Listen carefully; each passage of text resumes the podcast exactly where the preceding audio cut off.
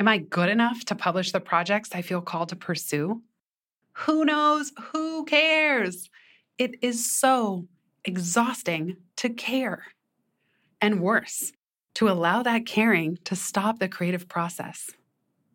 I know, these are champagne problems and questions.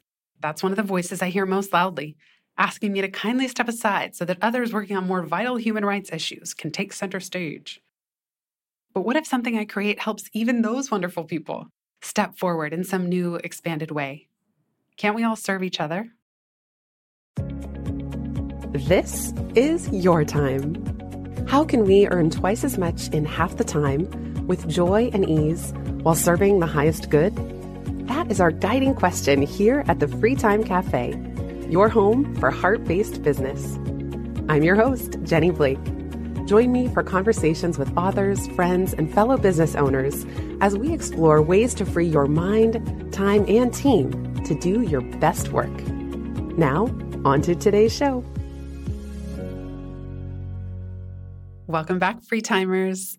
Today's post is a cross-post from my Substack, Rolling in Dough, Divine Disaster Diaries from a Breadwinning Business Owner Living in New York City.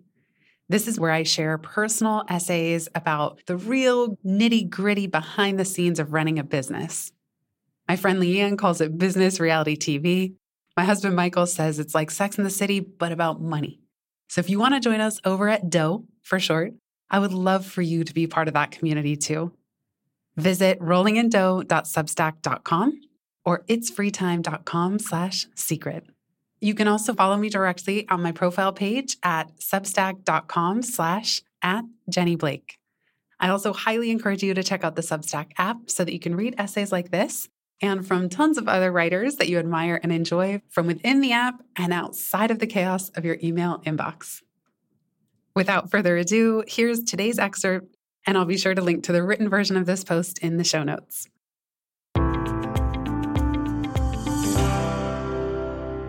Ignore the odds.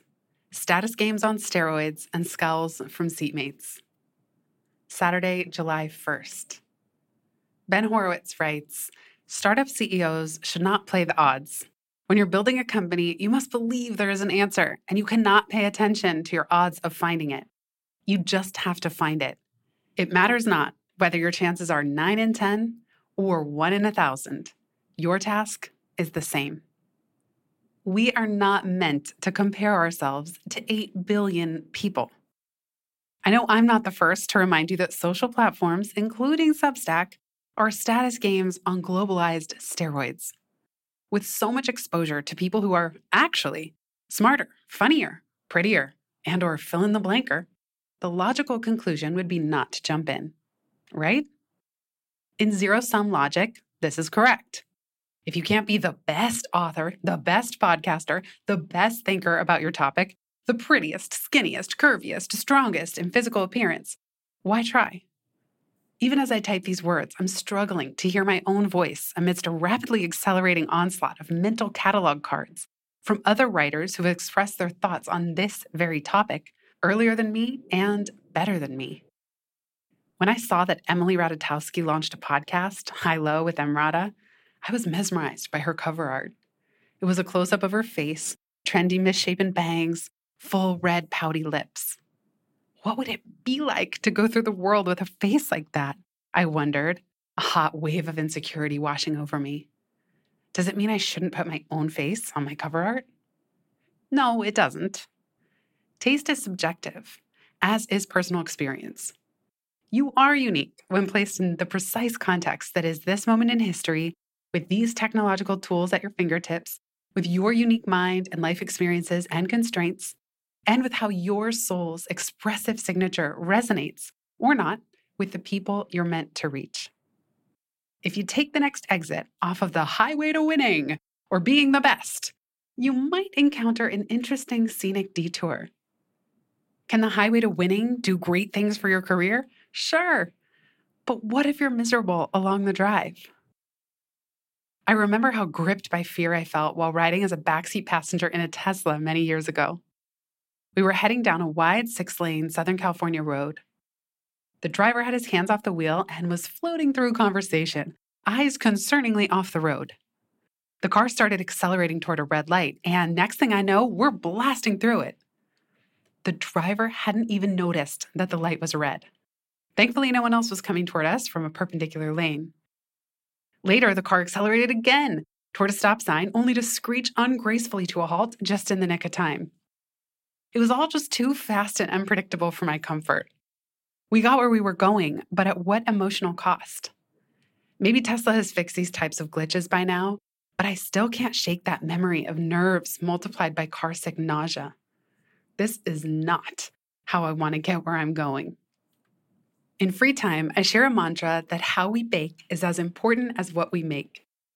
The energetic fingerprints of what we're creating are embedded in the final output and will even inform that product's resonance in the market. Every day, I start to talk myself out of writing or sharing something here because it has already been said better, funnier, more clearly, or by someone more famous. I cringe while I write, noting all the cliches. It harkens back to the time my tough-as-nails New York literary agent told me upon submitting the first draft of the Pivot book proposal that my writing skill wasn't up to par and that I needed to take some classes. I subsequently bought a bunch of books on how to avoid cliches, but didn't read them and failed to sign up for any in-depth writing courses through NYU. Oops. So every day that you see a post go live at Rolling in Dough, it also means that I've talked myself back into the game. Not the game of trying to be the best, the game of trying to express myself best. So what if I have basic taste, middle-of-the-road intelligence, plain-looking and aging, no glowing tan, and not nearly as fit as I used to be? Maybe I'm mediocre at many aspects of running a business. Or maybe I'm not any of those things. Is it possible to be truly objective about one's true talents and deficits? If so, that would imply some governing body had the definitive answer on how to hierarchically place each of 8+ billion people, somehow mapping the Rubik's Cube of our composite personalities and physical bodies to an approval worthiness scale. Am I good enough to publish the projects I feel called to pursue? Who knows? Who cares? It is so exhausting to care. And worse, to allow that caring to stop the creative process. I know, these are champagne problems and questions. That's one of the voices I hear most loudly, asking me to kindly step aside so that others working on more vital human rights issues can take center stage. But what if something I create helps even those wonderful people step forward in some new, expanded way? Can't we all serve each other? We'll be right back just after this.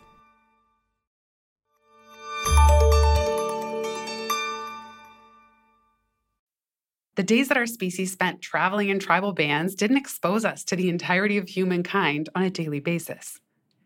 Basket weavers didn't flick mindlessly through an endless scroll of fancier, better baskets before making the one that would hold their bread. Hunters didn't post photos of their kill, comparing sizes before feeding their extended community.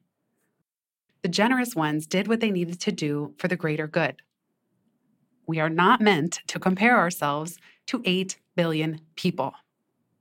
Why should I be the judge of my work before it's published? What am I so afraid of? That no one will find it. It will get lost in a sea of voices. That no one will like it, even if they do find it. That the ones who read it will hate or at least dislike something I say, or worse, a way that I think or behave. I'll say something wrong and offend people I care about. I'll say something wrong that will catalyze a reputational disaster I may never recover from. Maybe I'll offend potential corporate clients who don't even exist yet in my orbit or balance sheet and stop them from hiring me so that I can further sanitize my thoughts when I deliver them to their audience. These fears exist, and maybe each has a kernel or a whole microwavable popcorn bag full of truth.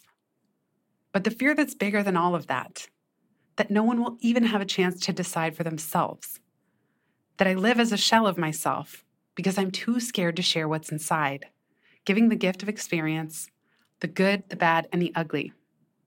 Speaking of overused phrases that are nonetheless apt and convey exactly what I want to say, the Gnostic Gospel of Thomas records Jesus as saying, "If you bring forth what is within you, what you bring forth will save you. If you do not bring forth what is within you, what you do not bring forth will destroy you." There's a reason this gospel didn't make it into the canon after the First Council of Nicaea. It's about going within. That truth lies within each of us, and that we must bring it forth to save our own lives without waiting for the people in power to show us the way. In his 2008 book, Status Anxiety, Alain de Botton excavates reasons for our fascination with ruins. He writes, "Ruins bid us to surrender our strivings and our fantasies of perfection and fulfillment. They remind us that we cannot defy time and that we are merely the playthings of forces of destruction which can at best be kept at bay, but never vanquished. We may enjoy local victories, perhaps claim a few years in which we are able to impose a degree of order upon the chaos, but ultimately all will slop back into primeval soup. If this prospect has the power to console us, it is perhaps because the greater part of our anxieties stems from an exaggerated sense of the importance of our own projects and concerns. We are tortured by our ideals and by a punishingly high-minded sense of the gravity of what we are doing." He continues, "Christian moralists have long understood that to the end of reassuring the anxious, they will do well to emphasize that contrary to the first principle of optimism, everything will in fact turn out for the worst. The ceiling will collapse, the statue will topple, we will die, everyone we love will vanish, and all our achievements and even our names will be trod underfoot. We may derive some comfort from this, however, if a part of us is able instinctively to recognize how closely our miseries are bound up with the grandiosity of our ambitions.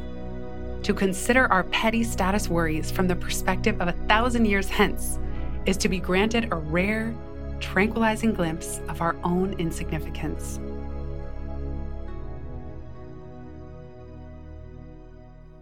I wrote this essay 1 week before launching the Rolling in Dough Substack, while on a cross-country flight from New York City to Cabo San Lucas, Mexico.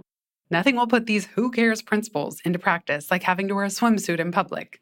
Thus, enter what a friend and I dubbed the Kaftan Plan. Upon finishing this draft after 4 hours in flight, I politely ask my seatmate if I can get up to go to the bathroom. Before complying, she delivered a death stare. Her eye roll and macro expression of contempt were unmissable and unmistakable. Had she been reading over my shoulder? Did I inadvertently offend her? If so, is it because I sneezed earlier? Was she already having a bad day before sitting next to me? My mind scanned for all possible reasons that I could be the cause of her disgusted countenance. Most likely her mood had nothing to do with me, and yet reflexively I jumped to 6 conclusions that would explain how and why I had so thoroughly disrupted her. I could only chuckle to myself as I sat back down. Case in effing point. You just can't win 'em all.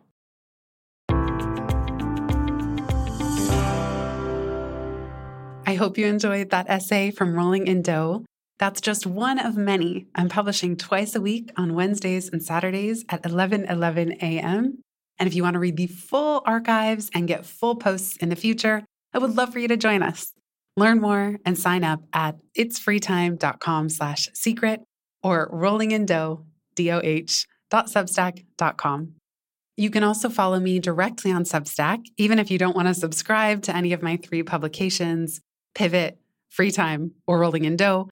You can just see what I'm reading, what I'm restacking, quotes that I like from other publications on Substack. That's something that I really appreciate, just the social and community element that they've created there. You can follow me directly on my profile page at substack.com/@JennyBlake.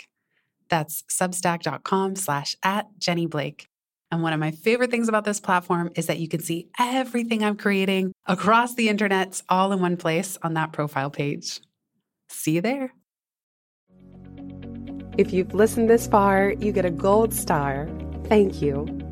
Word of mouth is the most joyful way we can grow this show, and it helps us land interviews with the luminaries and insightful guests that you would most love to hear from.